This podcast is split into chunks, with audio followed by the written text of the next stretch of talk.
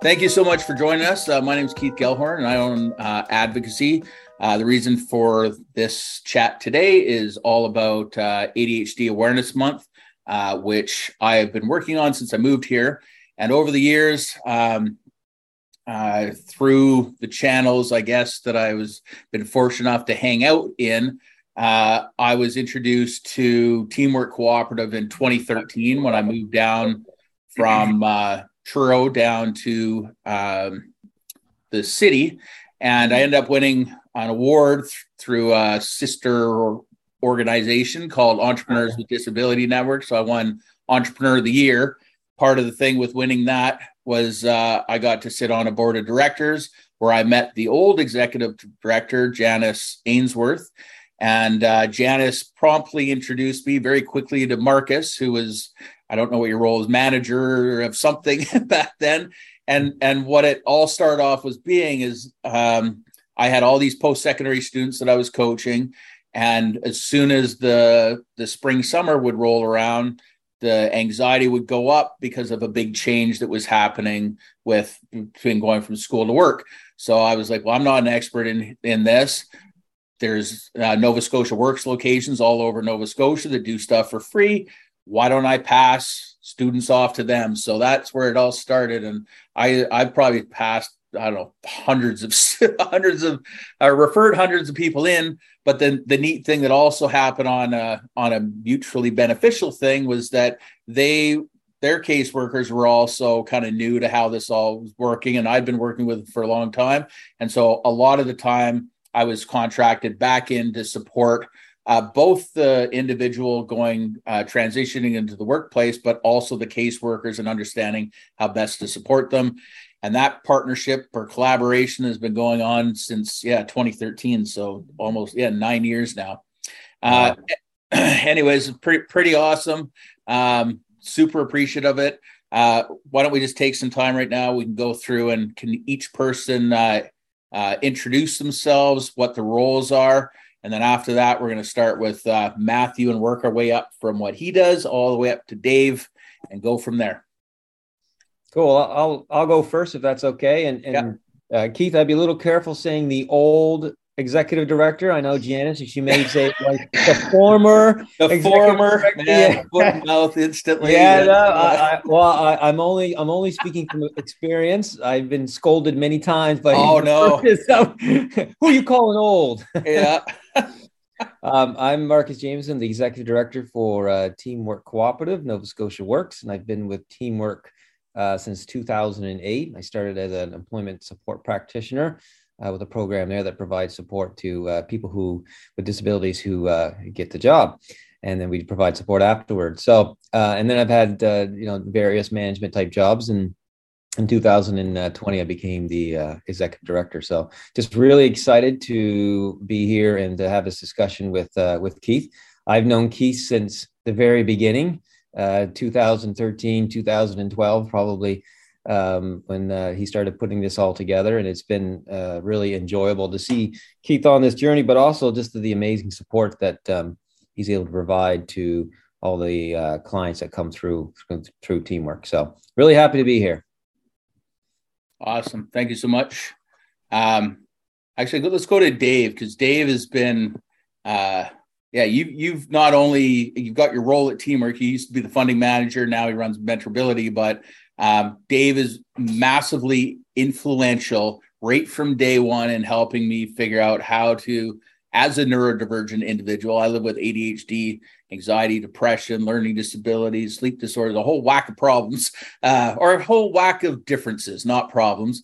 Um, but Dave was really instrumental in helping me navigate um, as a neurodivergent individual how to basically be a contractor because I had no idea what the heck I was doing. And I still, there's still lots of pieces about the process that definitely Marcus has been a lot. I'll just say everybody's been instrumental in helping me figure this out. But, but yeah, let's go with Dave. Uh, you tell us about yourself? Sure. Thanks, Keith. And uh, I, I, guess one thing I would like to say is like, whether you're neuro- neurodivergent or not, you know what? We all need some assistance sometimes. And uh, having a place like Teamwork Cooperative was really great back then because a lot of us who were out, out there in the community and that that really wanted to sort of see the uh, sort of diversity and inclusion it made a great home for us where we could we got to work with some fantastic clients such as yourself keith who uh, you call it differences or whatever. I just call, call it working with people and everybody at some point or another needs a little direction i certainly had that when i was uh, first becoming an entrepreneur at one time. I had people who helped me. Definitely, when I got into the not for profit, uh, there were people who helped me along. I definitely have to uh, mention also Janice Ainsworth. Uh, she was uh, phenomenal. And Lois Miller, who was with uh, Independent Living Nova Scotia, they took the time to teach me. So I really appreciate that. So I have done uh, a couple of different things at uh, teamwork. At one time, I was uh, sort of we'll call the handy person, going around hanging up pictures and stuff like that. but uh, my actual job was at that time I did uh, client finance, so I got exposed to a lot of different individuals, and really sort of like what you could say is a barrier sometimes for people with disabilities is finances.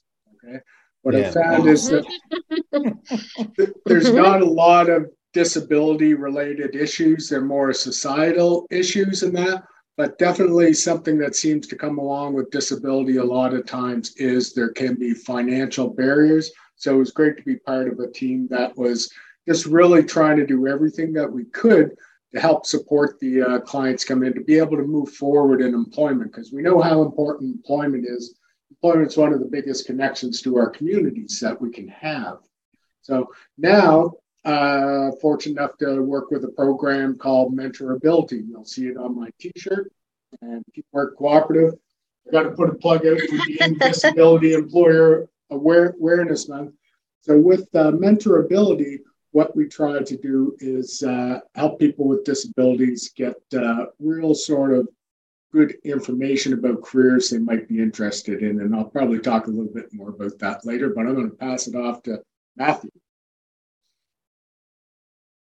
Take myself off mute. All right. Hi, uh, I'm Matthew Jamieson. I am the Nova Scotia Work School liaison for Citadel and Dartmouth High um, from Teamwork Cooperative here. Um, I started with Teamwork back in about 2011. Um, and uh, I've had a few roles there as well. Um, I was originally an employment support practitioner, uh, was part of the Go 3D program, and again, I also um, am somebody who lives with um, ADD and dyslexia.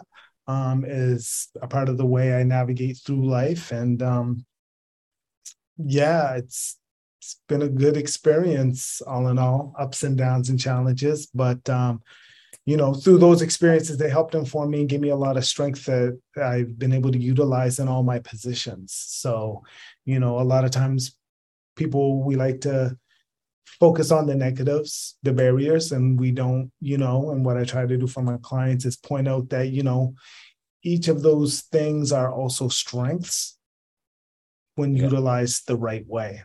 Yeah. Yeah. 100%. Love that. Love that too. How about you, Kendra?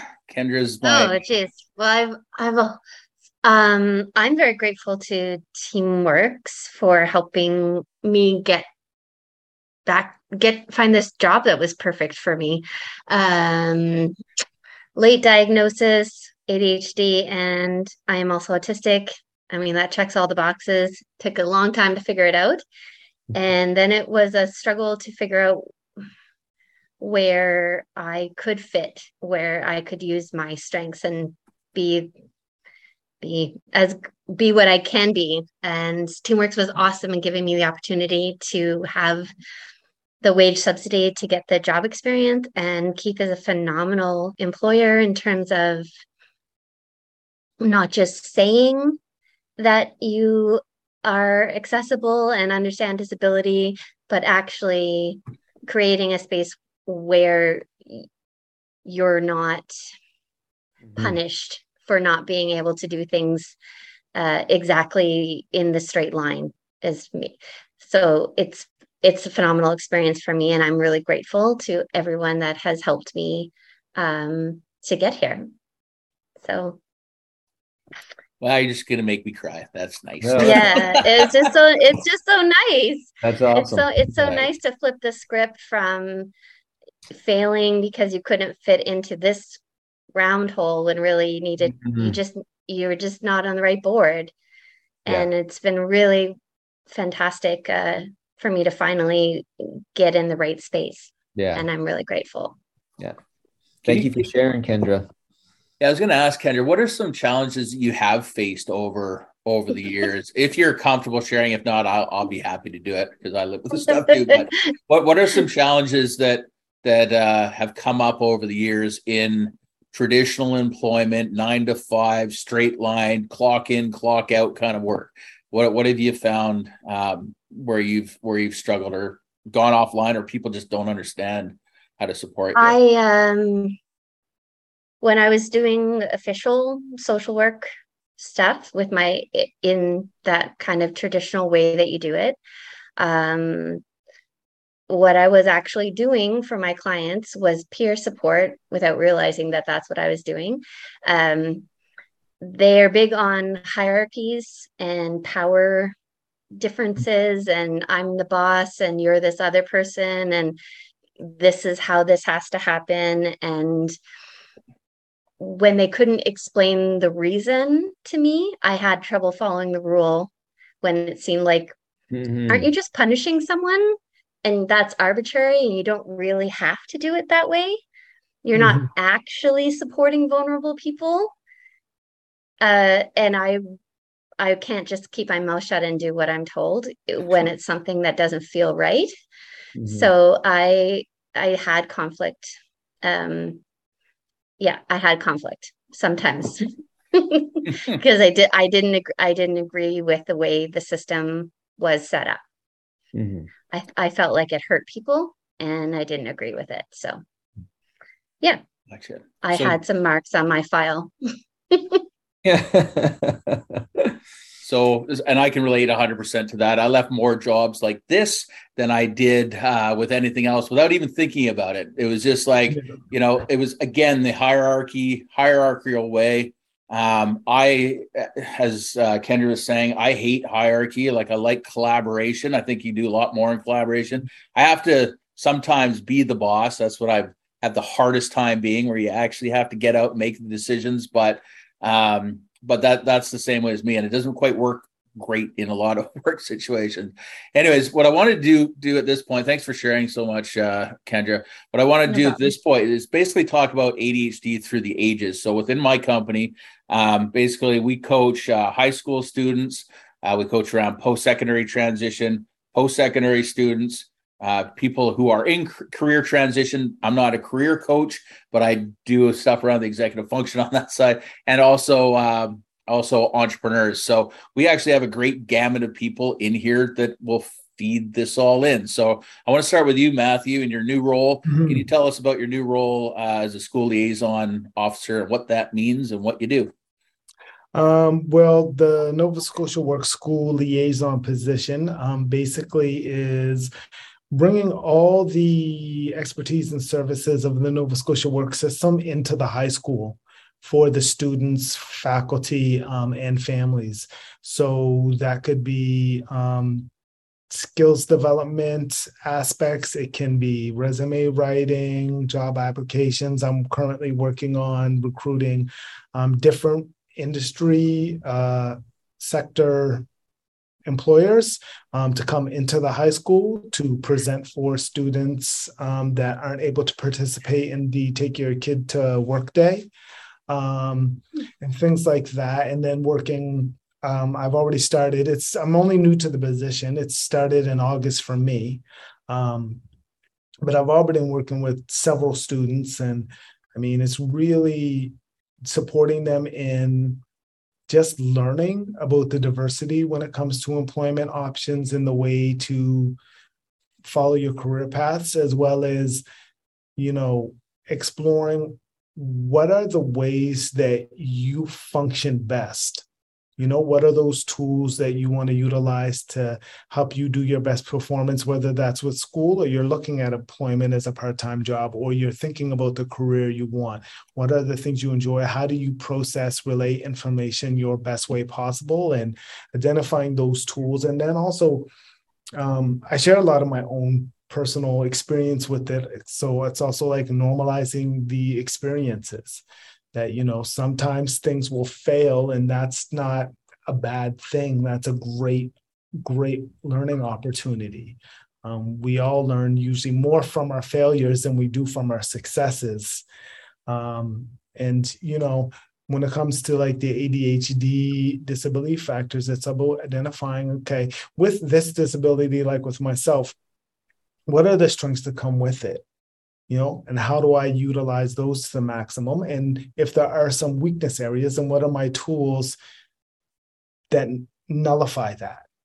So if i'm using myself an example it would be like well i i've timed and i've looked at how i focus and where my focus breaks and what are the factors that breaks my focus. So i'll hyper focus so i'm very productive for a good like depending on life circumstances, like how much sleep I got and different things like that. I'm usually like good 45 minutes to an hour and 20. I got like really productive, hyper focused thing on this one material I'm working on. When I hit that limit, that's when I, I stop being productive if I try to keep doing the same thing or keep working in the same environment. So it's like, well, what will shift me back into that hyper focused state? Is it changing my environment, moving to a different space? Is it changing my physical position of standing? Is it switching what I'm working on? So rather than working on I'll use the school context. If I'm doing my English homework, okay, if I've hit my focus limit on my English, what happens if I use a different part of my brain and switch to math? Well then i can find that i'm getting back into that hyper focused state or do i need to like switch it up physically and okay I've done all the writing I can do. Now, maybe I've pre recorded some of the notes I need to study. Let me put my headphones in and listen to them while I walk around. So I'm getting that physical stimuli. So it's really helping youth to identify how do I take in information? How do I retain it the best? And then make a plan around utilizing those skills. And where the gaps are is I know that that object permanence for me with my ADD is a thing. So if it's not in front of me, if I don't have those reminders, it doesn't exist. It will never exist until somebody mm-hmm. shoves it in my face. So how do I compensate for that? Well, I make sure anything important, it goes into my calendar. I also have alarms for it. So if I don't look at my calendar, I get the cue to look at my calendar. And I know that I'll do two alarms because the first one I'll acknowledge, okay, that's there, but I'm still stuck here. So let me just finish this. Second reminder, okay, yeah, now I really got to follow through on that and make sure I'm addressing it. So it's it's helping students find those tools hopefully um, earlier in their life. I worked as a ESP with um, a lot of individuals with those same kind of challenges who didn't get to identify them earlier. And so they're now identifying them. And i was the same way. I didn't get my diagnosis till i was in my like 30s um, to really help me. I had come up with some of the strategies luckily on my own already but really having the diagnosis and identifying pinpointing and fine-tuning them was crucial. And so a lot of those older clients i work with they're getting them now but they're kind of behind in that you know expected life journey from where their peers or where they feel like they should be. So i'm really excited to have the opportunity and give some of these these students these tools and these these strategies earlier so that they can have a longer stint of their life to be able to work at their best and so they can perform their best. What, what are some of the things that you're seeing now in the schools or just in general when kids are coming out of school um, that maybe they haven't quite considered in terms of uh, um, barriers that might get in their way or whatever. Um, I know, I know at the post secondary level, um, what I see the most is uh, students that are coming up that, you know, just kind of there's they skirt by. We'll put it that they either skirt by. Their yeah. parents are helping them do their homework. They or they never have to do any homework they have a thing in Nova Scotia. It's like no student left behind, so there's no real deadlines. And all it does, the minute they hit university, they are hooped. They have no idea how to manage their time, organization. They don't know how to communicate. Um, it, it's like a massive barrier. So, what do you see as some of the barriers or nervousness? That's a lot of nesses uh, that uh, some of these people are experiencing. Who I mean, you covered most of them. Yeah. It's really implementing all their strategies earlier and developing those strategies earlier. Um, because a lot of them are kind of like you said, they can get caught up in that cycle of the system of we just have to move these kids through. It's good enough for now, but they're not getting set up um, with the best tools for university or for the real work world. Okay. Um, you know, you can show up late to class and they're getting a pass. You can turn in your assignment late. You might let that slip by, but once you get into the the world outside of high school, um, the longer your assignment slate, the more points you're being docked or it's not being accepted. You turn in that report um, or you miss that due date in your job, it's directly impacting your performance and p- possibly creating issues where you might not be able to keep that job.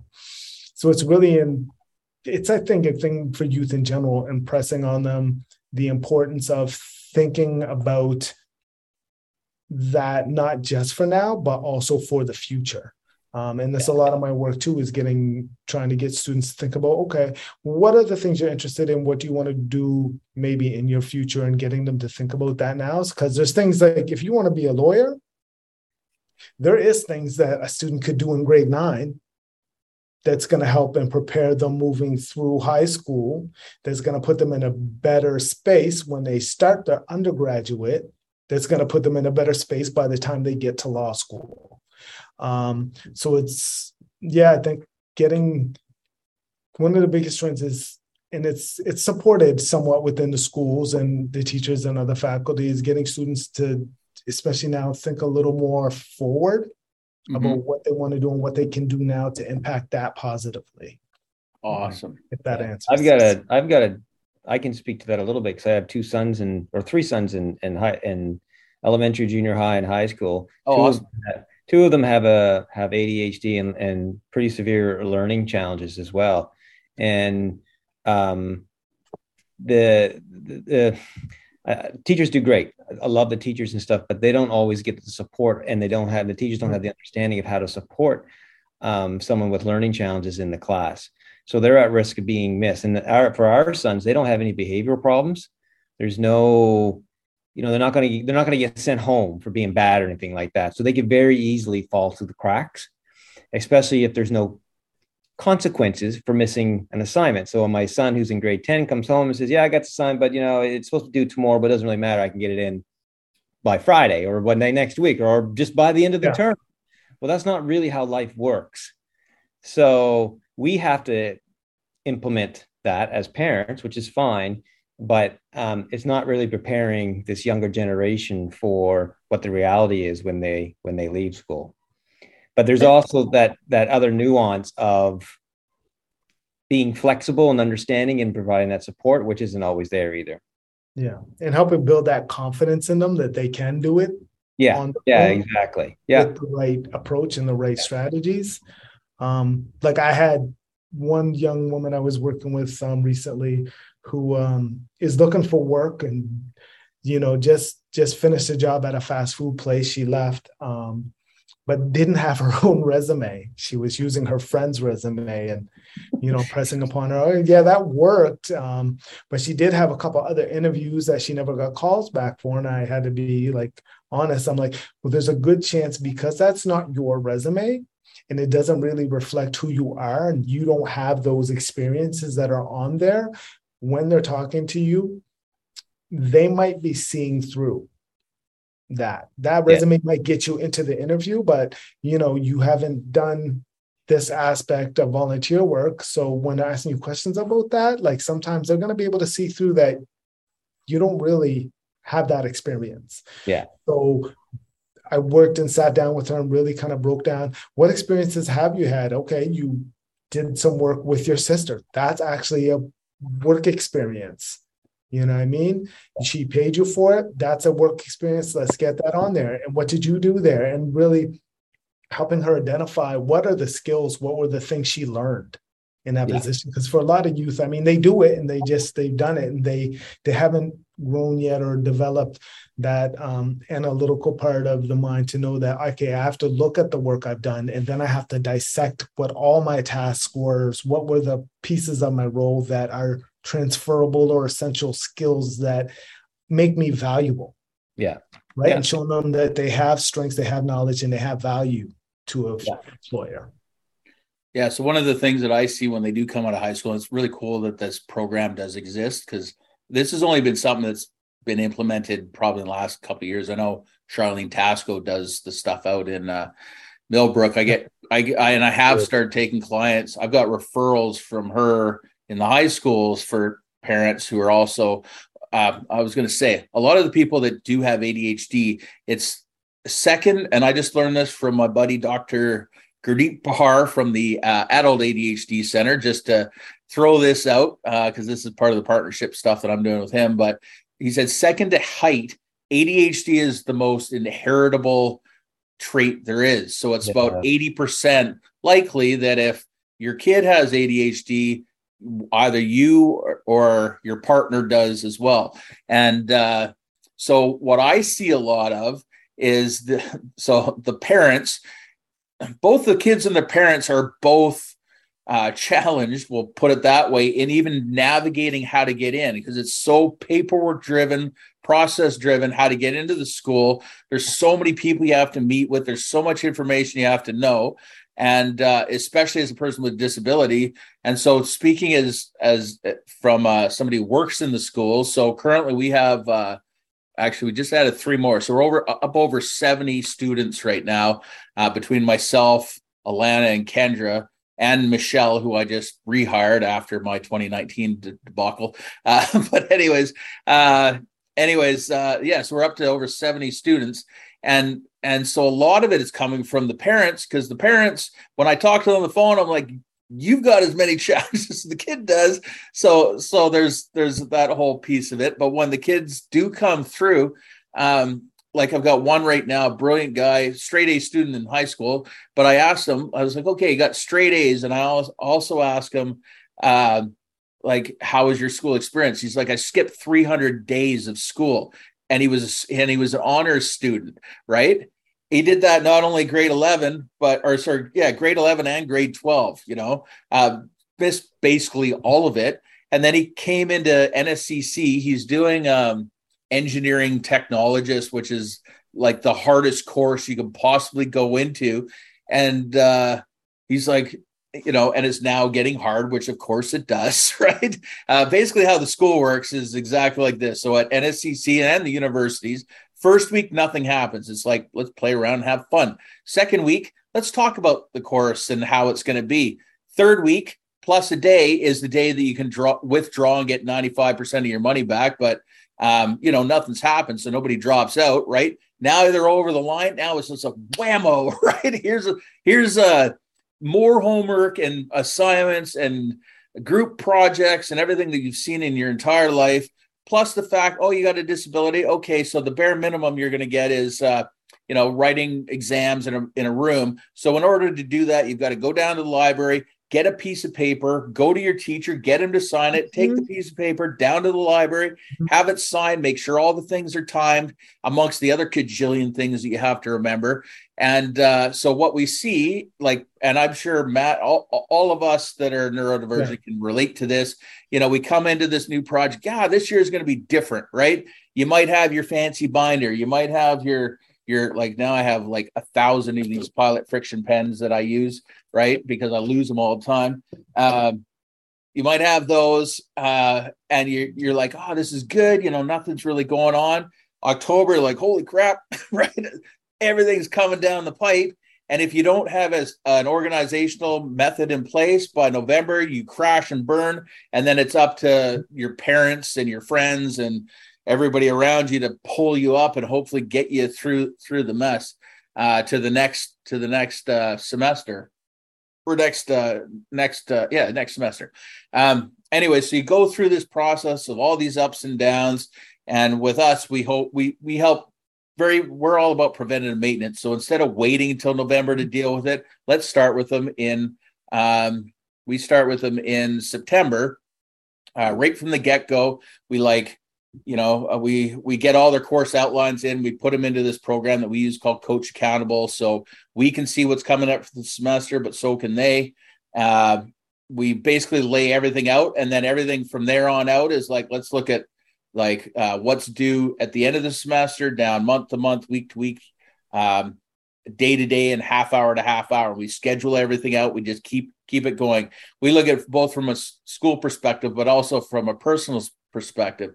On the personal perspective side of things um, i'm going to ask matt or kendra to answer this. What's the biggest variable on the personal side of things that could impact whether you're going to be successful regardless of it's school work or whatever or anything else anybody want to take a guess at what what the biggest I'll say emotional factor would give you a little hint uh, might be to help you be successful. Um, well, in terms of who I'm coaching, the there is a clear difference between the subject that someone has chosen and whether it's a strong interest or whether it's just uh, something that they chose um, and the students that are strongly naturally interested in their subject are um, doing better, obviously academically. Um, but they're still facing a lot of challenges. I've several clients with major secondary health challenges. So, um, got the accommodations, didn't realize that you have to set it up a week in advance and take the th- exactly what you described. So, oh, they heard someone say something about an assessment, they wrote it in their notes, they forgot to check it, so they missed a whole chunk of this online piece because they they heard it but didn't register the information. And I've got a client who I think is battling an addiction and a client who just lost a family member. And so there's lots of, um, it's all the emotional. If it was only academic challenges and learning and changing, but it's all of the things happening at once. Mm-hmm. And they're they're all expressing that they don't feel they have enough time to uh, process all of the things that they have to do, not just with school, but just in life. I love that because I've, I've yeah. over the years that someone might be struggling with school, but it actually isn't an academic thing or a learning thing. It's actually the emotional thing that's going on that's affecting their ability to do their work. Right. And that's often missed. That's a great point, Kendra. Yeah, that that's the the biggest yeah. piece that I wanted to share in the transition. So I, I will, you know, once we get the people through school, so we we build up we we highly focus on the emotional side, the emotional roller coaster. I mm-hmm. live with it too. I have two versions of me. One is this, where I'm happy go lucky, easy going, whatever else.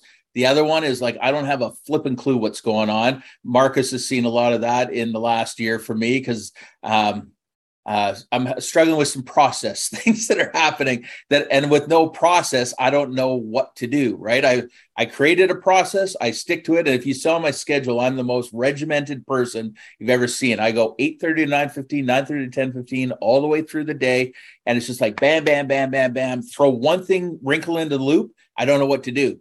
Right. And same with big change. So that's the next thing I want to talk about. So is the change factor. So so we get the students all eased into into college or university.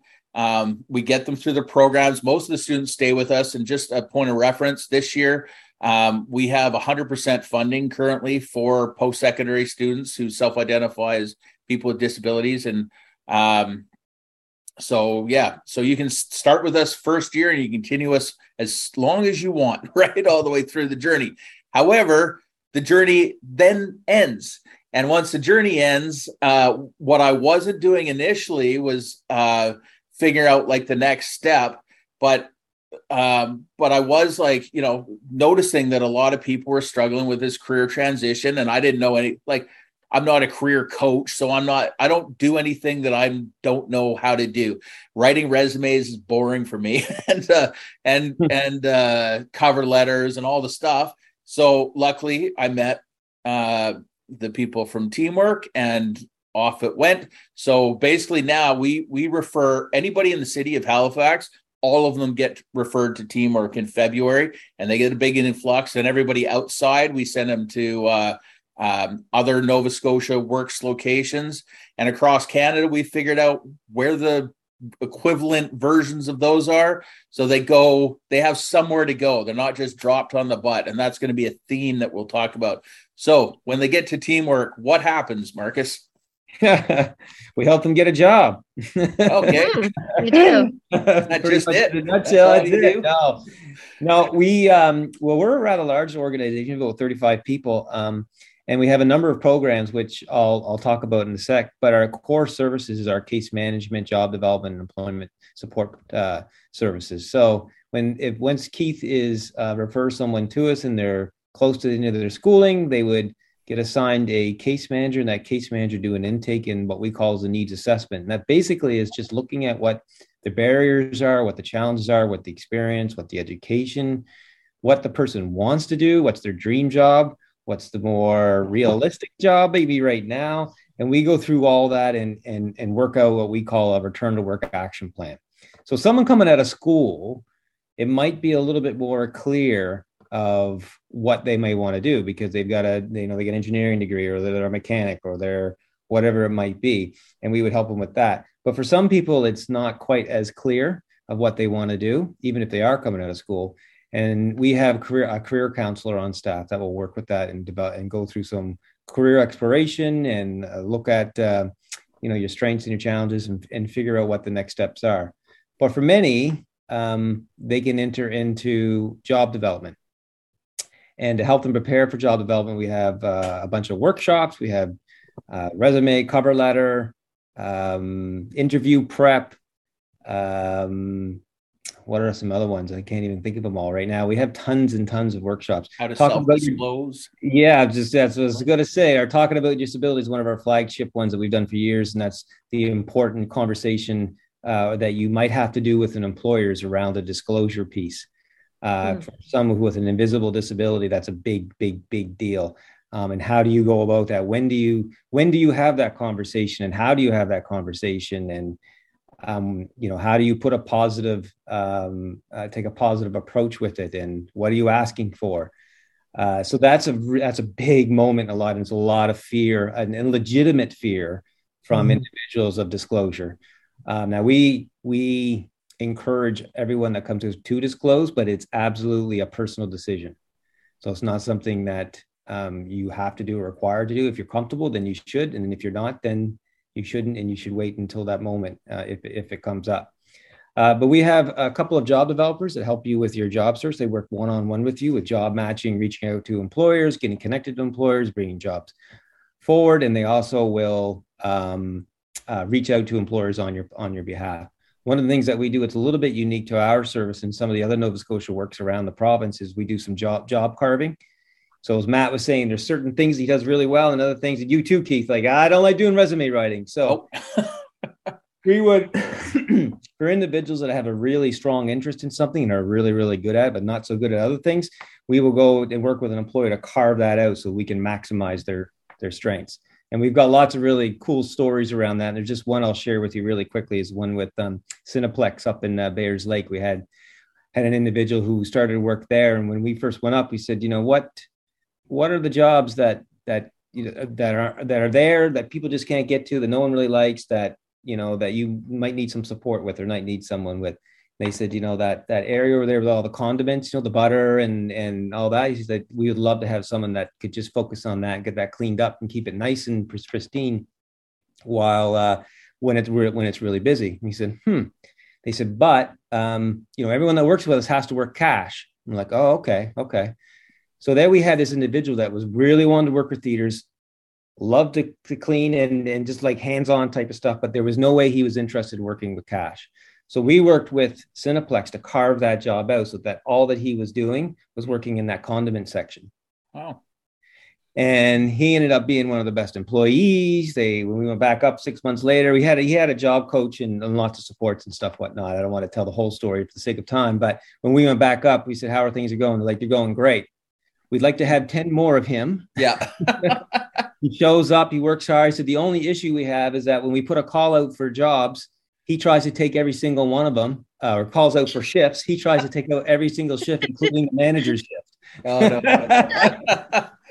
that's um, awesome. But that's job carving. That's how we, you know. So if, if you don't fit typical that's or not aligned with typical job descriptions, we will take what you your strengths are and try to find a position for you that maximizes that.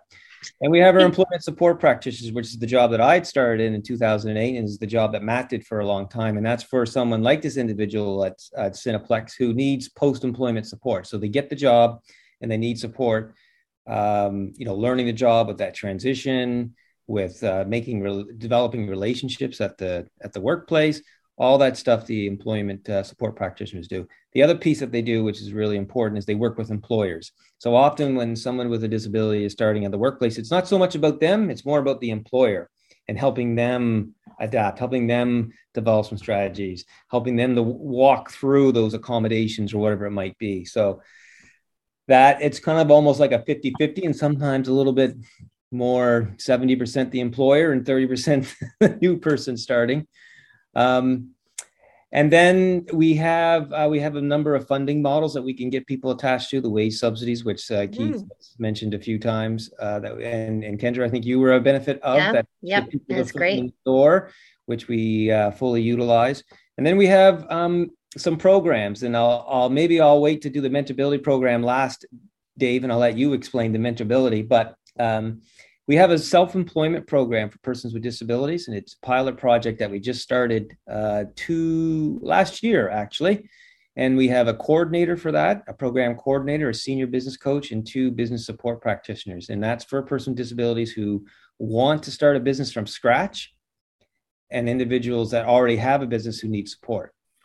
So right now we have a total of 63 individuals who are going through that program. The majority of them are the ones that started business from scratch, and they are in the program for uh, 52 weeks. They get a living wage and a grant up to $2,500.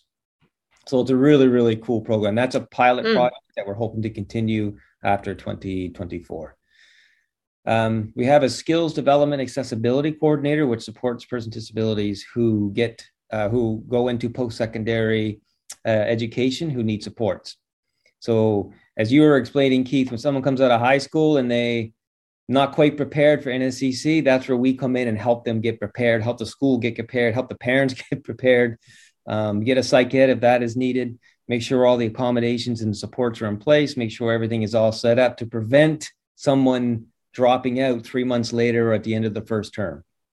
Mm-hmm and we work quite closely with NSCC with uh, with that program. Um, trying to think. Oh, our Career Link program is for a wage subsidy uh, for persons with disabilities who uh, have a degree or a diploma or a certificate in a post from a post secondary school who cannot find employment in their in their chosen profession. So our our favorite example is in our first year when we ran this, but I think it's our fourth year now. We had an individual who was an engineering student at Dalhousie. He was fourth in his class. He was on the autism spectrum. And he had over 200 interviews without a job offer. And he was working at Sobeys pushing carts. Wow. So through the Career Link program, we were able to get connected to an engineering firm. Uh, he was hired and he is still there to this day. And his salary went from being a cart pusher, which I don't know how much that was, but it wouldn't be all that great probably, to making uh, seventy thousand dollars a year as an engineer, and he's still doing that to this day. So that's kind of what that program is there for: is to ensure that individuals get fair opportunities for the uh, employment that they're trained in or that they studied. Can you talk about the uh, the ability employers too? I don't know. If, is that still a thing? Yeah, it's still a thing. We haven't met in quite some time, but that was a group of employers that came together to talk about. Uh, originally, it was uh, to address challenges that persons with disabilities had um, accessing employment. So it was an employer, a peer-driven group that would discuss different, um, you know, different strategies, different challenges, pool resources, um, and they ran a employer speaker series a few years ago that had Sean Wiltshire. Um, I can't remember who else. There's a bunch of people, so they do speaking series. We haven't done anything in a while. COVID kind of messed things up. Yep. Uh, but we're hoping to get back to it at uh, at some point. Yeah, Um, a- the other Oh, go ahead. Sorry, Sorry, go ahead. to interrupt. No, I was just going to mention MJ. We have a deaf and hard of hearing counselor on staff who helps our deaf population with uh, hearing aids and any kind of supports, and she also provides case management. So we're very, very involved with the uh, with the deaf community as well. And then the last program is our I wouldn't say the last, but um, one of our more important programs is Mentorability, which Dave leads.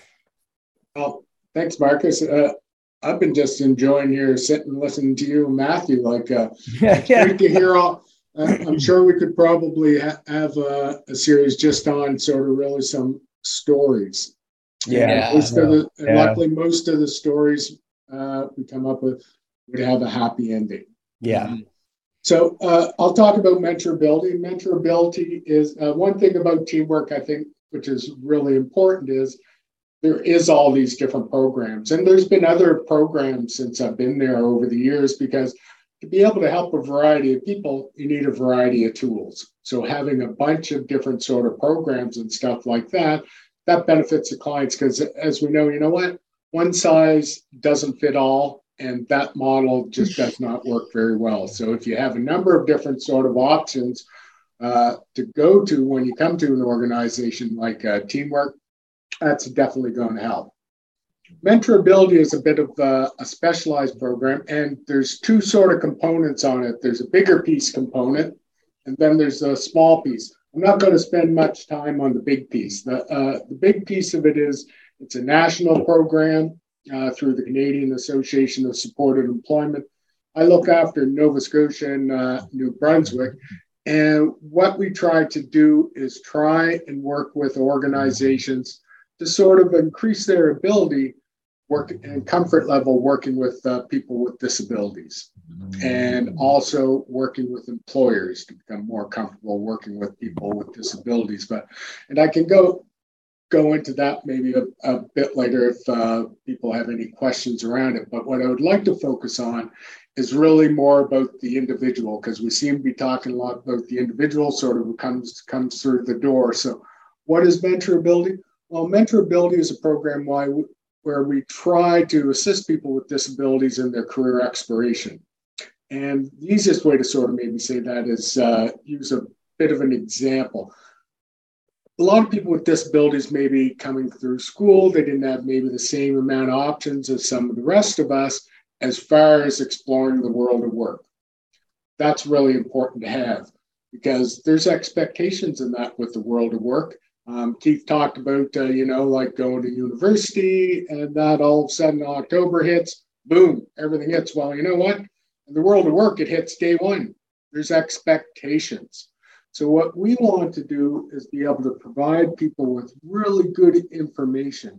And the best way sometimes to get that information is to line up people for individuals with disabilities to talk to, particularly around careers. So if we had somebody that was uh, coming in, say, that, well, geez, I'd really love to be a computer programmer. Okay, well, what are you good at? Well, don't know a lot about it, but I know I'm good at computers. So I happen to maybe know that the person has difficulty uh, with multiplying two times three. So, Yes, I do. so to be a computer programmer, you need to be really good at math. So I can say, well, you know what? You're never going to be able to do that. That's not right. People have a right to be able to make a decision for themselves. So why not set up a meeting with somebody who is a computer programmer? And then they start talking about sort of, well, what are some of the skills in that? You need to be a computer programmer. Well, you need to be really good at math. Whoa, I don't even like math. Okay, so now we can start taking a look at, okay, that individual is making a choice at that point, thinking, well, computer programming is not really probably what is going to be great for me. So then we can start looking at other, looking at other things. And uh, I even know myself when I, I uh, graduated from school, I became a machinist. it was all great in college, stuff like that. And then I went out into the workforce to do machining. I hated it. It was nothing at all like what, what I did at school. So, what we want to do is try to create these opportunities for people to talk to people who are in the actual sort of careers that they're interested in so they can make a choice for themselves about is this something I really want to invest a lot of time and money in mm-hmm. going into the future? That's it in a nutshell. Yeah. I love the, I love the uh, career exploration piece to all that, you know, where because I think a lot of individuals we work with, you know, we can do career testing and career cruising and talk about the job, but and they'll be like, yeah, yeah, okay, yeah, I guess that sounds good, but to be able to go in and see it, feel it, and talk about it is a completely different experience. That concrete, real practical experience, and it's so valuable for us to ha- offer something over and above just our typical like I'm sitting at the cross at a table from you on the other side, and we're talking about a job. To conceptualize that and to know, oh, yeah, that is something I want to do is really difficult for a lot of people. So to be able to say, hey, we can set something up and you can have that experience is really cool. Sorry, Matt. And I think it works in the opposite way too, where there could be a career somebody thinks, I can't do math, I can't program computers, so I'll never be able to work in the video games industry. But if they get that opportunity to talk somebody in the industry, they could find out that, well, you know, there's a lot to the industry outside of developing the software for the game. We have a whole graphic arts department. Mm-hmm where you don't need as much of the math skill. There's advertising yeah, department. Exactly. So there's a whole yeah. ecosystem around the department of that they're interested in that they could find out about through that experience too, mm-hmm. right? Because yeah. like every job from social worker to dishwasher, there's so much devil in the details of what is really mm-hmm. like that you never get from school or the TV show. So it's a very human way to handle things, right? Instead of me saying you can't yeah. do the job because ABC, you're allowing the person to explore it. And I, how how do I even know? I mean, even if the person can't mm-hmm. add or well, they can't do this or that, how do I know they can't do the job? I may have never done it myself. I'm judging it from a piece of paper. So go see the professional. Maybe say, no, this part of that job isn't maybe aligned, but this part might be. So that dream continues, right? We're not dashing yeah. someone's someone's. I love the the story I remember this Dave when I first um, was part of the MentorAbility program a few years ago was a young man with Down syndrome out in BC who wanted to be a wrestler. Oh yeah. And they set him up with a, a wrestler, a professional. Yeah, awesome. took him in the ring, and afterwards he's like, "Yeah, no, that hurts. I don't want to be yeah. a wrestler anymore." but he became a manager. He was the manager. Like it totally makes awesome. sense. So now yeah. he's he still it didn't end up being a job, but it's part of something that's made his life a lot more full and better. Is that he's able to work with this wrestler who he did the mentorship with, and now he's like one of the managers at the side of the ring. So he's still fulfilling that dream of being part of the wrestle world, but he's not getting beat up in the ring. It's really cool. What we need to do is just have good expectations for people. A lot of times, uh, I work with a lot of youth with uh, disabilities who are coming out of school and that. They didn't necessarily have a lot of expectations on them when they were coming out. I don't think that yeah. helped them at all because in the world world there, yeah. there are expectations. Um, you know, and like Keith said, uh, you know, like October hits and boom, you've got to be running in college. To work with somebody who uh, tried to do the library services program and ended up in a disaster. They were like fifteen, twenty thousand dollars in, in the hole, yeah. and the per- person actually started thinking about suicide. Yep. This stuff has real world sort of consequences in that. Yeah. But luckily, that that individual uh, seen a, a, job posting once, and it was for uh, working in a law library. And the law library was looking for somebody with a master's. Well, kind of like how Marcus said, job carving. Well, he didn't have a master's, but he had an interest. So he went in and uh, they were willing to give him a bit of a try in that. And it ended up that he was brilliant. He, uh, he had ADHD, he also had Asperger's but he could focus in on sort of sequences of numbers that were really important in the filings. I guess uh, that's important in a legal library. I don't know, oh, but he certainly did. but he was so good, he actually started picking out uh, lawyer errors and filings and stuff like that and how things were labeled and stuff like that. As far as I know, it would probably be about 14, 15 years later, that individual is still employed. Yeah. Yes. Yeah. Um, sorry, go, mm-hmm. go it's ahead. an autistic trait, the pattern recognition. Yeah. It's a very strong autistic trait. And I can only speak from personal experience, myself and everyone in my life that is autistic. We love to notice when someone is doing something wrong and tell them about it. I, I, wanted to, to and, and if you're in the right environment you know it, it it's a good learning opportunity for everybody yeah. so I want to make a comment on that as well. There's there's a fellow that I'm coaching currently who actually was a former teamwork client. Um, and I've I know you guys have experienced this where they said, "Oh, teamwork didn't do anything," um, but in reality, the person who's coming in wasn't. They, they didn't have it clarified enough for where they wanted to go, um, and that's I, I wanted to to to to back that up. So this individual person had been a client of teamwork and now is working with me. You know, the parent is voluntold the kid to come work with me, not not uh not the other way around. But anyways, um, you know, they're they're looking for jobs. And if like this person, he's also also on the spectrum, but he's looking for such a specific position. Mm-hmm. And I was like, it's not like just what Dave said. There are like you can always read the lines in terms of what people will uh could hire you for, right? So um so I, I asked him, like, go on LinkedIn, give me 10 jobs or 10 companies you want to work for. Showed up last week, nothing's done, right? And but he couldn't he couldn't conceptualize as to why he was doing it. And I was like, so then then I was like racking my brain, like, what do I do now? Okay, give me 10 companies you don't want to work for. And then boom, it's like, oh, I'm not working with this guy, I'm not working with this guy, I'm not working with this guy. I'm like, great. list of 100, yeah. yeah, list of 100. And it just came off. And, and all I wanted was for for them to come up with a, a list of something that I could grab onto because what he doesn't know and what his mom didn't know when I when uh, I took him on was that uh, I have a bunch of buddies who are in the field, way up in the field, right? Like guys working for Disney, video game designers that are full on. I had a guy that that went up against the creative of of uh, uh, Spider Man or no Superman with a graphic yeah. novel that he designed, right? Mm-hmm. But but I'm like, I'm not going to go and introduce you to that guy until you do the work, right? Like you have to you have to do the work to get to where you need to be. And once I do, and I know and I can understand where you're coming from too, then we can go and do something with this, right? But if you come in and you're not willing to put the effort in, right? So that's another thing you often see is like, oh yeah, I want a job. Okay, here's the steps you need to take. Well, I'm not doing the work to do those steps, right?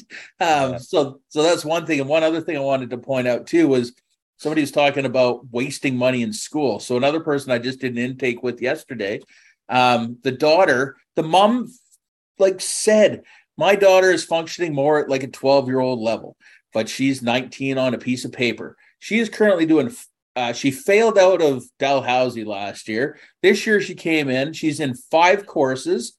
She's working 30 hours a week at Tim Hortons and taking five courses and obviously doing nothing, right? Failing all of them.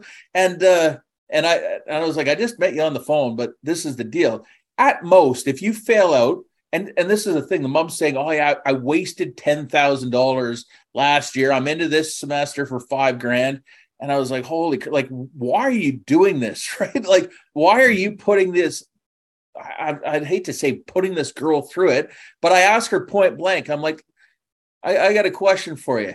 In your family um and I I assume the mom had money because she's paying for everything, right? I said, in your family, how does it look? She's she's like, well, she, this woman runs a big company. Went to university. I said, did did you go to university? She said, oh yeah. So did the husband. The younger siblings are like geniuses. One wants to be an engineer and whatever else, and this girl's just stuck in the middle. I'm like, why are you in university? right like it makes no sense to me right not to not for me to like take it away from her but why are you there well that's what's expected of me and i was like i know that story because everybody in my family also were university educated in fact um like I tell the story. My my dad's an accountant, my mom's a nurse, and my sister has a PhD in behavioral ge- genetics. Um, and all my dad's friends and the people we grew up with, they all have PhDs, right? And so I had this this mystified thing in my head about what, what basically the route that I was to go to, and it was only university. And that is the most delusional thing that a lot of people are putting in. And I, I hear it from high school students all the time. I'm sure you do too, Matt, that I have to go to university because that's the way to go. And I got my uh, stepson into uh, electrical school. Uh, I just happened to be on the board with Skills Canada. Uh, knew the guy that ran it, got him into that, and he's currently like wiring my next door neighbor's like man shed, right, or man cave that's down in the lake there, uh, like to to no end. And I was like, the best thing you do, go like I'm not saying for everybody, but trades are amazing things to get into. You know, you come out when you're 21 making 40 bucks an hour, you buying houses and trucks and whatever you want, right? Yeah. Versus like messing around. So there's all kinds of opportunities that people can can take advantage of, both from a, a school perspective, work perspective, and then just in general, just getting connected to the community. Yeah. And that's one of the big things I'm doing in the schools is trying to give students teachers, families that realistic information on not only what different jobs look like, but what do different industries look like in terms of what's the upcoming demand for work in that industry and what are what's the actual pay look like yes because a lot of let's be honest a lot of kids especially before they figure out what they want to do with their life they're like well i want a job with the big money. Yep. So everybody's thinking oh lawyers lawyers make big money. Yeah but if you look at like a starting lawyer versus a starting welder yes. Yeah the yeah. welder starting out higher. If you're looking at specialized welding and you know years up in experience they're still making equivalent to mm-hmm. A just under partnered lawyer yeah. the only time where really you see any gap is like well after you've put in 20 to 30 years you become a partner of a firm if you go that way but if, but if you're like a crown prosecutor public defender I mean, you're only ever going to cap out at that mid range for the law income, which is around 70 to 80. But if you do a specialized trade like underwater welding, boy, you're looking at 200 to 300 a year.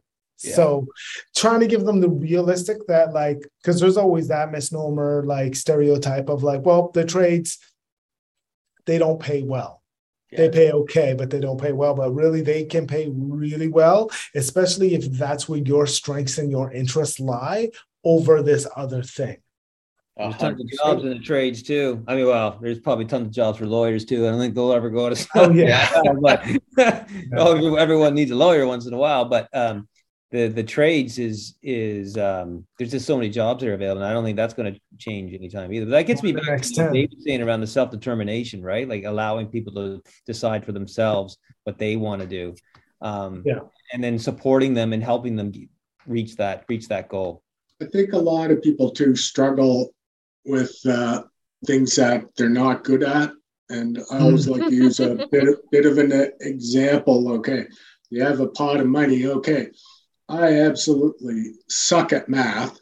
Yep. Uh, you know, I'm failing math, stuff like that. So I'm going to spend thousands of dollars on tutors and everything else. Wow, I got a 60. I'm passing math. I'm pretty psyched about that. But the person was pretty good at writing. Exactly. Now, if you took that same amount of money and you put it into supporting that person to absolutely excel at writing, which is the better investment? Mm-hmm. I don't know. But on, on the math and you stuff, can use yeah. the same example of the video game industry. That would be like, well, I'm not good at math, so don't get into coding. But the game has a whole script that has to be written of dialogue. Yeah. There's multiple ways into where you want to be. Sorry, Absolutely, Keith. Matt. No, no, it's all good. I wanted to mention something around the math stuff because I don't know how many people realize how wickedly tied math disability and ADHD are. Dyscalculia, yeah. Dyscalculia. I have it. I, I don't know. I think mm-hmm. you might too. But I guess when I'm your cashier, I sometimes know what the color means, and I I just do like a guess where I think it this might be your change. One of the one of the intake big intake years I had was back in 28 yeah 2019 I did a uh, intakes with um, 104 students. And I noticed a trend because I have a math disability so I listen for things that sound familiar. And it, I just started tracking. I'm like tick tick tick because I'm going down. Out of the 104 people 102 of them had math disabilities right? And what's the biggest thing that they're pushing? Oh, you got to get through your math. Math is math mm-hmm. is that. Even when I worked as a plumber, um, even on my red seal, I remember doing this. I, I did all the work, skipped the math, and I was like, oh, I almost got it. I got 69%. I needed 70 to pass my first round. Unfortunately, I failed that. I got it the next time round. I got way higher, but but uh but I, I used to always get busted on the job site for texting on the job. This is pre smartphones, and I didn't yeah. have anybody's texting. I was yeah. doing math on my freaking. I, I couldn't. I I had, couldn't retain from the tape measure to cutting the pipe, and so I just like put it on the calculator and carry it over instead of carrying an extra device. But I got so much trouble for for texting and kicked off. Oh, you're lazy. You're this or that. I was like, I'm not, man. I'm doing math, right? And the best that I can. yeah. so. I mean, that's the thing in schools as well as in employment is sometimes the unnecessary rigidity of process. Mm-hmm. Um, my thing is like, I'm actually not that bad at math when I can do it my way in my head. Like if you yes. give me my numbers, I can give you the answer. It will be right. Where I always struggle with math was I had to show it. Yeah.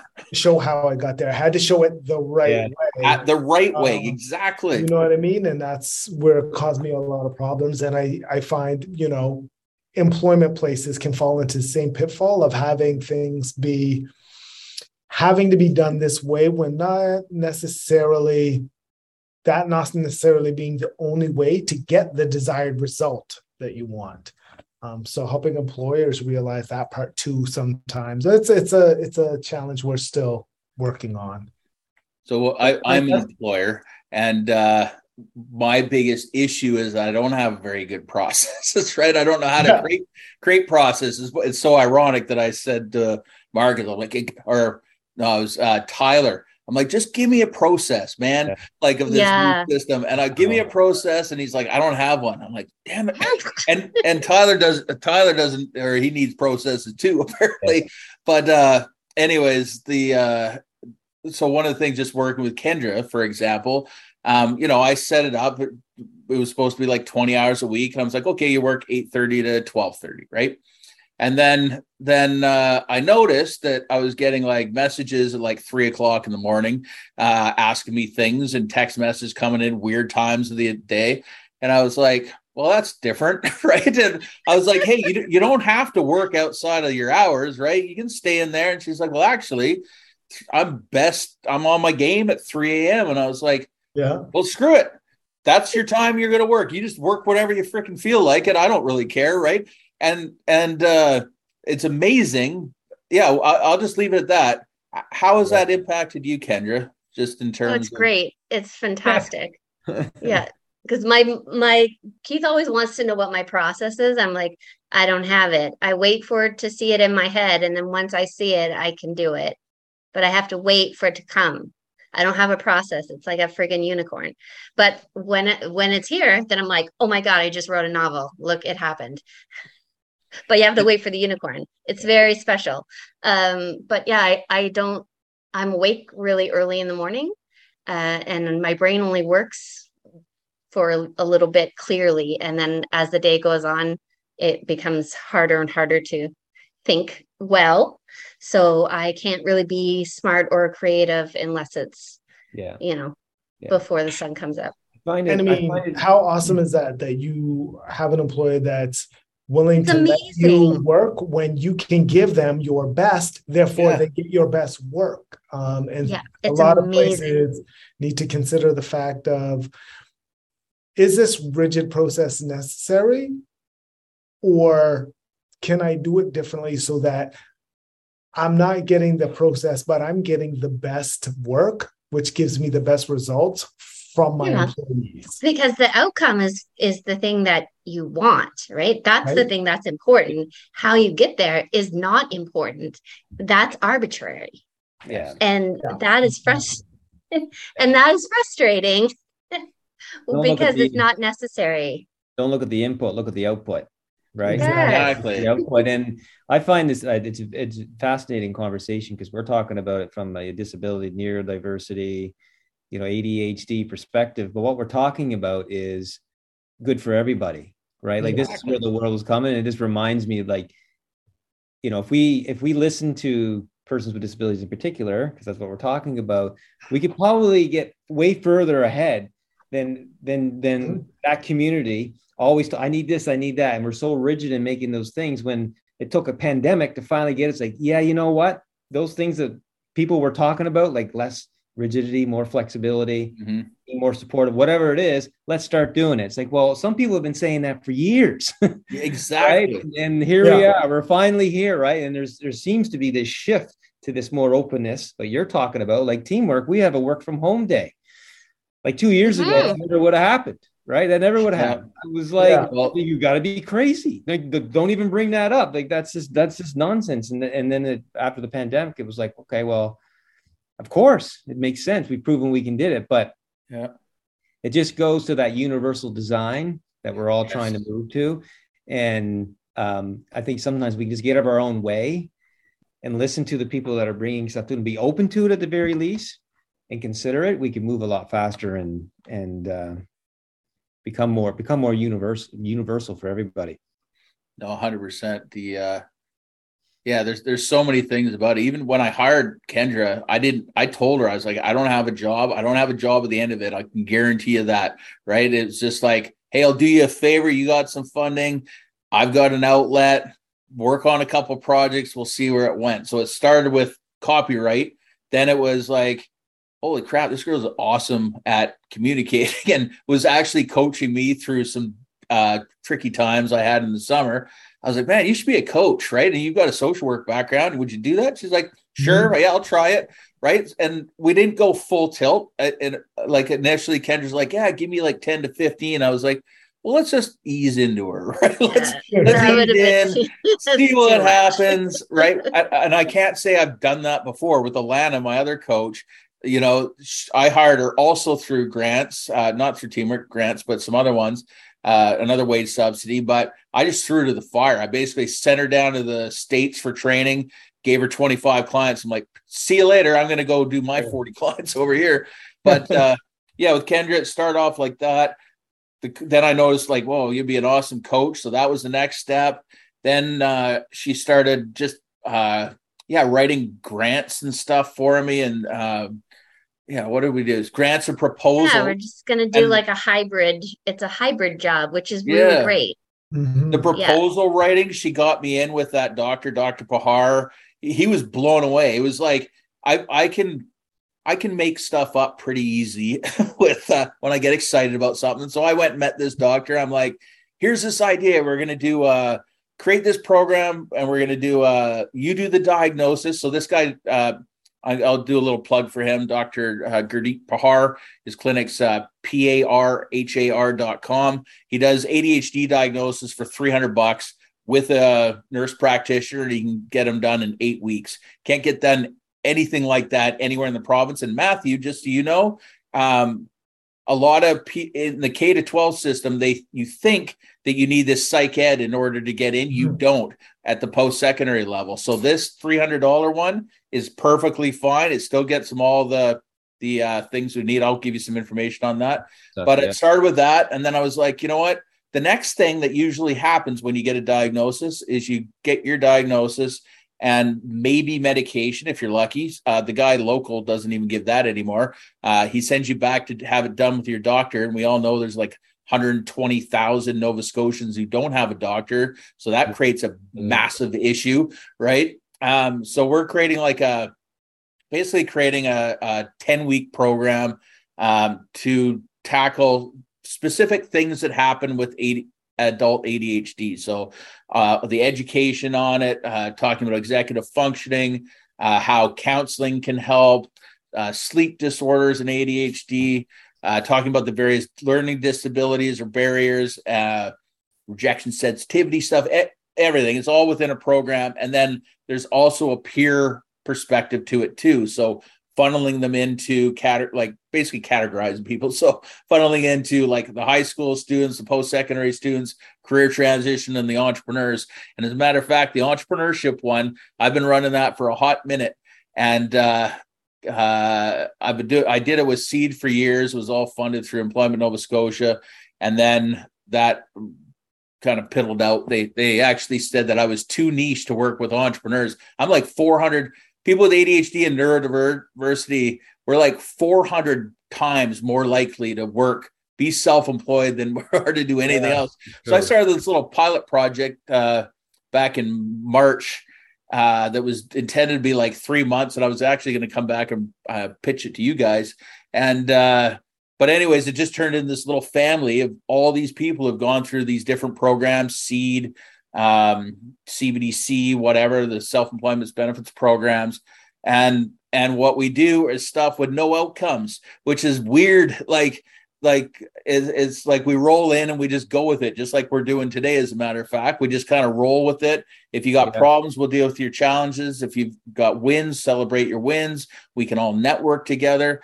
Uh, and so much so has gone well that Marcus' uh, uh, lovely wife, uh, Hannah, uh, who also works at Teamwork, he got the whole family working there, uh, reached out last week and asked me to come in and do that. And I said, listen, if I'm going to come in, I I can't hit these rigid outcomes, right? And she's like, "Great, you don't have to." And I'm like, "Holy crap, we're getting somewhere, right? We we can kind of roll with the flow." So, anyways, just yeah. as a final kind of wrap up, because uh, of course I run over, as I'm sure Marcus, time. you probably said, "Hey, he said an hour, so it's easily going to be like four. But uh, let's try to wrap it up. So, just on a parting note, um, just uh, yeah, just to share uh, what can we do for a parting note. Yeah, just can can each one of you just share like one of your favorite stories from your job because this is the best part about being in the helping field just a, a quick story about a client you've had or an experience you've had with somebody i know you shared a few but just like a little parting parting uh, thing to kind of inspire somebody who might be stuck that you've seen have got through the other end and uh that's our that's the the best part about the helping profession is the the seeing the success on the other side. So, Dave, who what's your what's your favorite story? Um, uh, I've got a lot of stories, but I'll, I'll just uh, one simple one this week. Uh, one of the job developers at uh, Teamwork uh, came up to me and said, "You know what? I ran into somebody worked with 14 years ago, and that person, a lot of people thought would never be employed. They're still employed in their job. So wow that was really exciting to hear. Phenomenal. Yeah. How, about you? How about you, Marcus? Um, well, there's an individual that Matt and I worked with uh, for for many many years. He's he hasn't been with us for five years, which is a good thing because he's been employed. Mm-hmm. Um, but someone that was really well known to Teamwork even before I came on in 2008, that we worked with for many many years. He had two degrees and two diplomas, very academically gifted, but really struggled with employment mm-hmm. really, really struggled with employment and having realistic goals of what employment would look for him. And I remember Matt and I had this breakthrough moment with him one day and we were talking to him about his goals and what he wanted out of life. And you know and I think earlier you talked about emotion. What are the important yeah. emotions? And Kendra I think you may have said something like interests right? Like what their interests are what their motivators are. And for him his motivator was um, to have a job that he felt was connected to one of his trades, to, to keep his house that he was living in, his um, uh, that um, his sister had set up for him, and to go to Jasper, Alberta. Oh, I love it there. It's beautiful. Okay, so and like that's that's totally reasonable. Yeah, we can we can make that happen. And we said, okay, well, if you did this job making this amount of money, this is connected to your trade. Um, you you're you'll be able to to reach all those goals.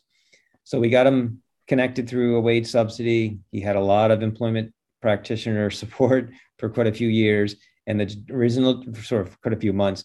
And the original job wasn't exactly what he thought was going to be connected to his trade, but we were able to get him into that. So get him inside to where he wanted to be.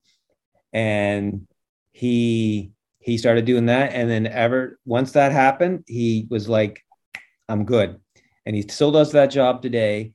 And the reason why it's kind of fresh in my mind, he's left me two messages very, very recently, five years later, thanking us for all the support and all the work that we did to get him and how much he appreciates the support that we all gave him and that he's still doing that job and how much it means to him. So I mean that's that's pretty cool. But that person had been with us for 10 years. Wow. A while to figure it out. Many jobs. Many jobs in and out, in and out. We got to figure it out. Nope, we haven't figured it out. Come on back in. Let's let's get back at it. And you know, a lot of people in the community had given up. Unemployable, unemployable, unemployable, yeah. unemployable, right? Which we we hear a lot, especially with some of the individuals we work with. We're like, no, we'll just keep at it, man. It's a lifelong journey sometimes. And we eventually figured it out. And he is so, so grateful. That's and it's just cool. Yeah, it's super cool. Yeah, that I just talking on that. The a lot of the kids think that they're going to come out of school. They got to pick one thing and they're going to yeah. go in and have it one job their entire life. I had yeah. 50 jobs, no word of lie, 50 by the time I was 24. And like I said, I won't repeat my gestures, but how I left most was like, screw you, I'm yeah. off to the next one. And burning bridges left, right, and center. Yeah. Um, I learned about the gratitude uh, way later in life, being nice yeah. to people. This is why I still get to hang out with you guys. yeah, that's right. Uh, yeah. Be nice. Um, be nice. be nice. Yeah, that's the thing. Actually, there was a guy when I first first started when I was uh, touring around the province, going to all the community colleges and checking in with uh, with uh, Nova Scotia Works. I said, "What what what would it take for me to be successful and be able to work with you guys on a on a regular basis?" And they said, "Just when you say you're going to show up, show up." And yeah. and if we and if you do something with us, say thank you and that has been my motto. It's pretty freaking simple motto. It was but it's not good. my motto, but that's all it is. And if you just, yeah, show up, be nice, and say thanks, people will go out of their way to help you. Right? Take you a long way. That'll take you a long way. A long way. I hear you. So, what about you, Matthew? What's uh, what have you got for one of your favorites? Well, I could just jump on Marcus's, but um, I'll use a different one.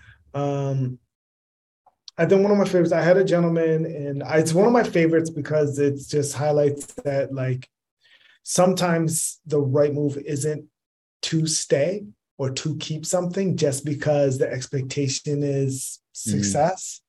Um, so I had a gentleman who had been working in a fast food industry for about five years. He had a lot of natural inbuilt supports through his brother, who was also there, who had moved on and was doing his engineering degree in university. Management had changed over.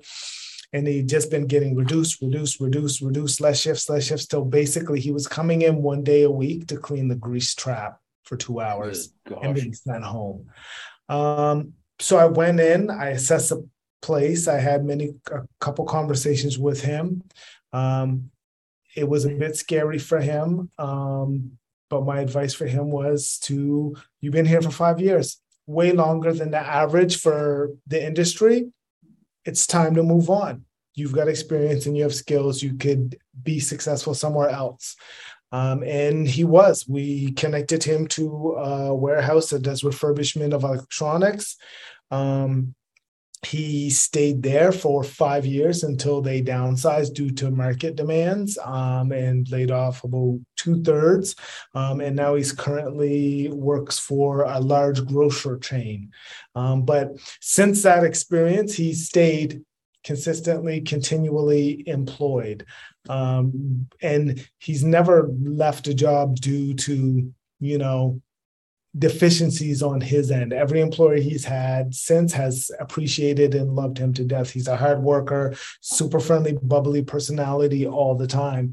Um, but him and his family both got stuck in a rut that we can't quit something or we can't leave something because he'll never get something else. Yeah. Mm.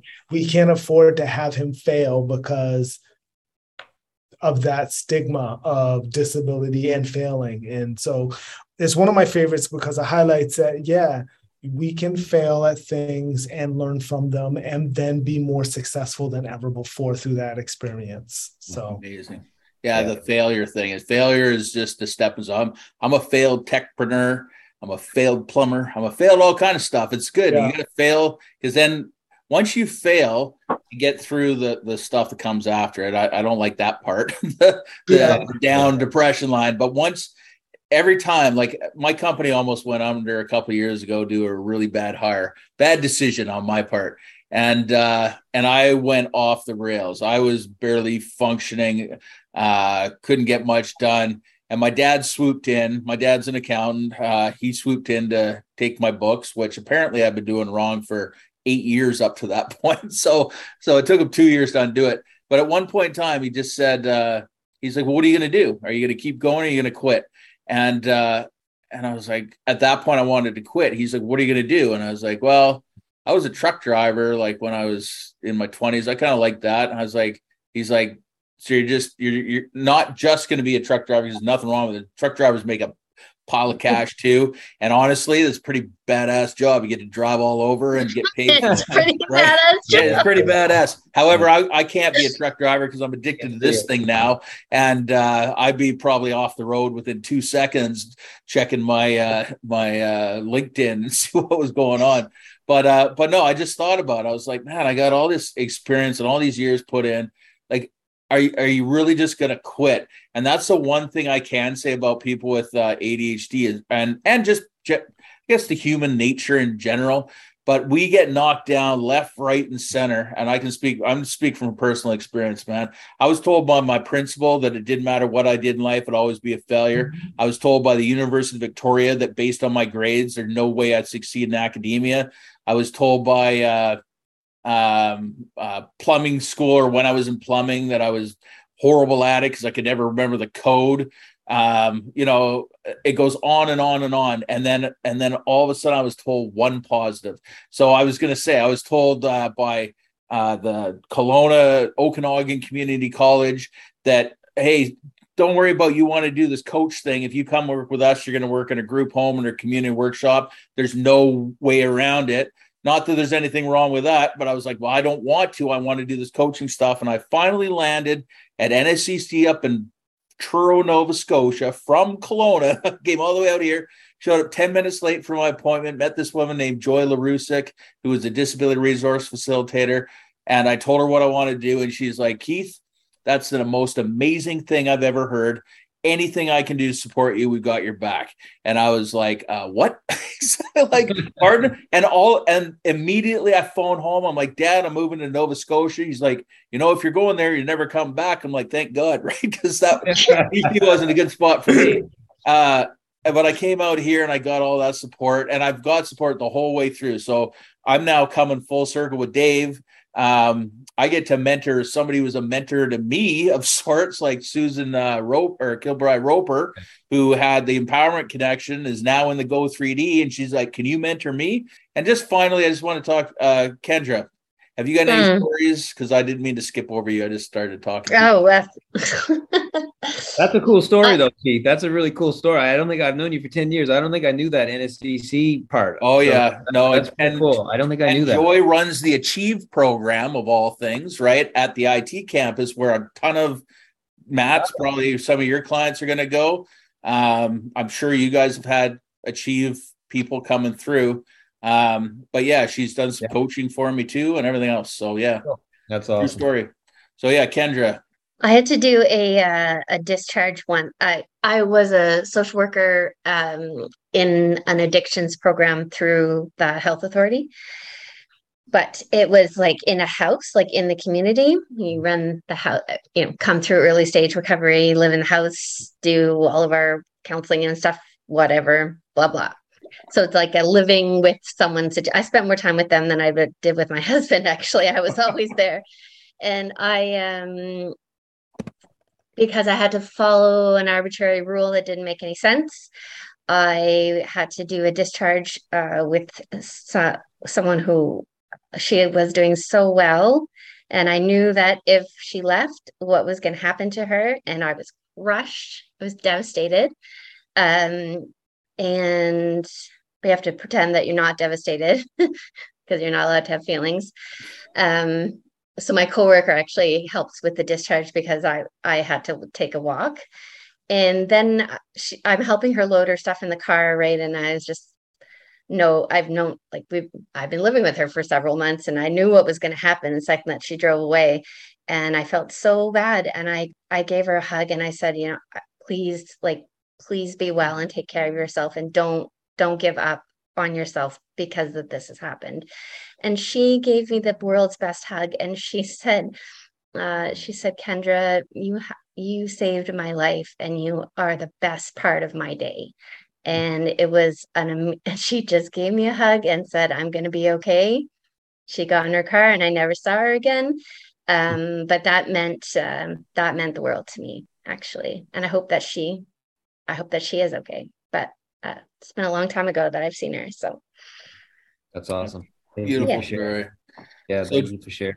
so uh so marcus if people want to get a hold of you what's the best way to do that?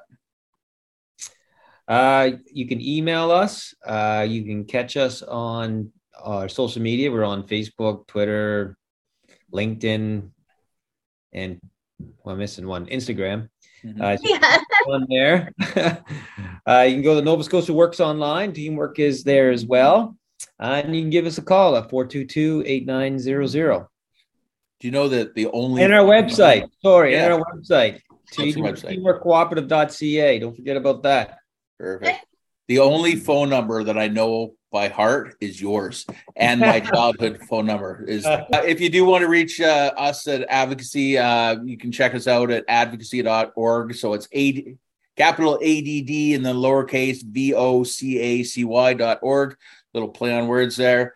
Uh, or you can book a, a, call with me. I do like uh, 45 minute free calls and anybody can it's my favorite day on Monday. Shoot the breeze with me at just at calendly.com forward slash ADDvocacy. All the links. And I actually put all your guys' LinkedIn and uh, uh, contact information in the chat. So uh, we'll go from there. Thanks so much. And uh, yeah, all Thanks the links will be in the chat.